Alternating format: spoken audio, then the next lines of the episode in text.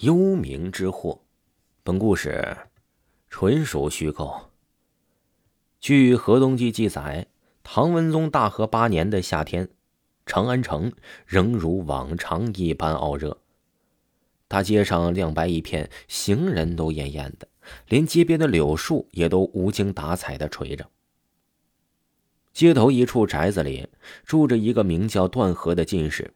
七月的一天，段和。同一班举子出去饮酒，一群人推杯换盏，纵酒欢歌，闹到半夜才散。那天气温下降，夜里的风有些冷。段和满头大汗的从酒楼里出来，风一吹就受了寒，回家之后便病倒了。他在床上躺了一个多月，喝了不少的汤药，才渐渐的有了好转的迹象。外面暑气蒸腾，段和卧床日久，只觉得身上黏滞滑腻，十分难受。忙叫仆人烧了水，痛痛快快的洗了个澡。不料这么一通折腾，他只觉得头晕眼花，双腿发软，仿佛被抽掉了筋脉一般，软绵无力，便斜倚在桌边，懒洋洋的打滚儿。院子里蝉声鸣裂。段和头脑昏沉，思神飘忽，视线漫无目的的在桌子里扫过，目力所及之处仍然是笔墨纸砚、桌椅炉瓶，旧时家臣这些他熟悉的不能再熟悉的东西，那些东西都灰扑扑的，有的上面还结着蜘蛛网，看着令人心烦。想是他生病的这些日子，仆从懒惰所致。段和心下恼怒，正想将视线投往窗外，忽然一股冷风涌进来，他不禁打了一个寒战，下意识的紧了紧胸口的衣襟，抬头刹那惊恐的发现屋子里呈现出某种令人胆寒的异象。斜对着他的墙角，片刻之前还是好好的，现在竟然有一缕缕黑色的烟气升腾而起。那烟气越聚越多，越聚越浓，渐渐的形成了一个实体。定睛看去，赫然是一个彪形大汉。那汉子光着膀子，只在腰间围着一块布，身上肌肉穷结，似是拥有无穷力量一般。他傲立于段河面前，精神抖擞，顾盼自雄，用着一种非常热络的口吻对段河说：“看你病这个样子。”为什么不娶媳妇呢？身边也好有个人照顾。要是突然病死了，那可怎么办呢？有这么说话的吗？段和心想。不过从他出现的情形来看，面前这个根本就不是人，而是个鬼。一个鬼无端的发现，热情的建议自己娶妻，这绝对不是什么好事。想到这里，段和心里有了计较，推举道：“在下是个举子。”家境贫寒，无意婚娶。那鬼哈哈一笑，说道：“哎，段兄多虑了。现在有个好人家的女儿，容德可观，家世贵显，财力雄厚，有很多陪嫁，根本就用不着你出钱，这事儿就能办成。我来做这个媒人，你看怎么样啊？”段和又道。在下虽中了进士，但并未获得一官半职，多年寒窗，尚未成名，怎么敢想娶妻之事啊？段和想自己已经表明态度，那鬼也会知难而退了吧？谁成想，那鬼毫无放弃之意，接着说道：“我辈都是通达之人，不讲究那些俗套，就是不按理来嫁娶，也没有什么大不了的。现在。”就为君操办此事了。段和还表态，那鬼便走出房门，消失在门口。那不一会儿，那鬼便折返回来，喜气洋洋的说道：“新娘子来了。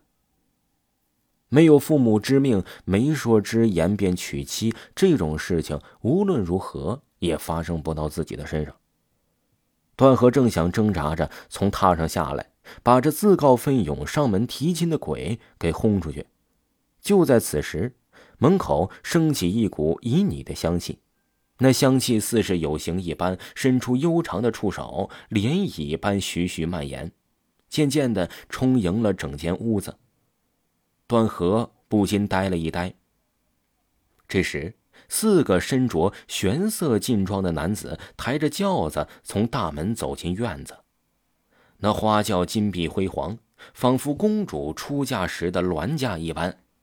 轿子后面还跟着四个人，其中两个男子手中拿着精美的装玉和衣箱走了几步，将箱子置于庭前的台阶上。还有两个是婢女，这两个女子皆面容娇美，堪称绝色。轿子抬到门前的台阶下，便停了下来。轿帘被一阵无形的风吹起，那里伸出了一只纤纤素手，那手玲珑秀美，仿佛锦缎一般，闪着和月的光泽。小指微微翘起，似一弯新月。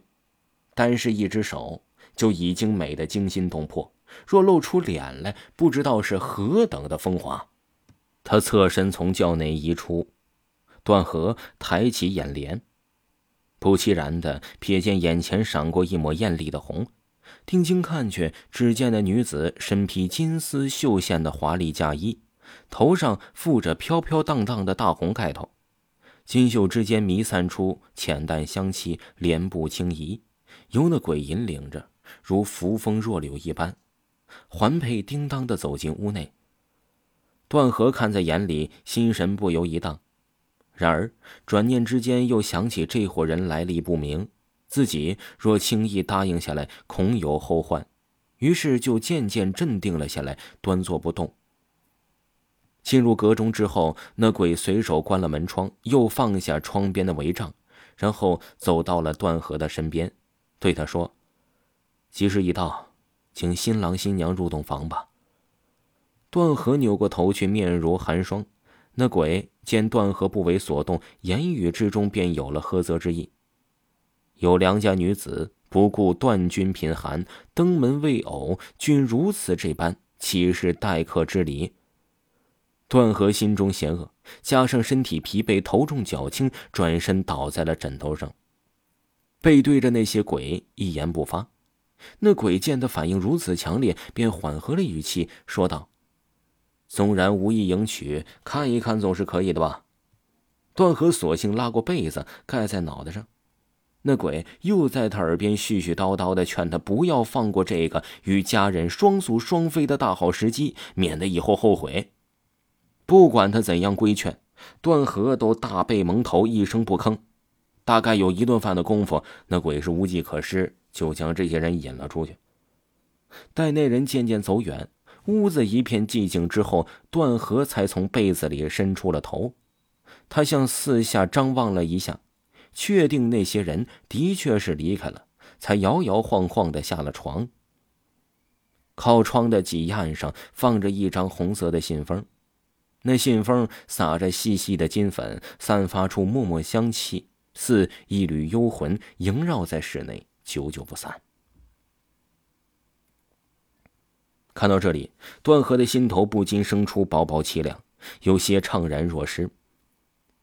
这以后，他的病见一天比一天，不出半月，便恢复如初了。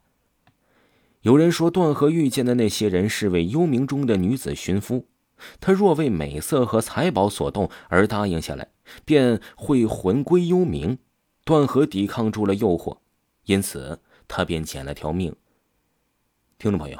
本集播讲完毕，感谢您的收听。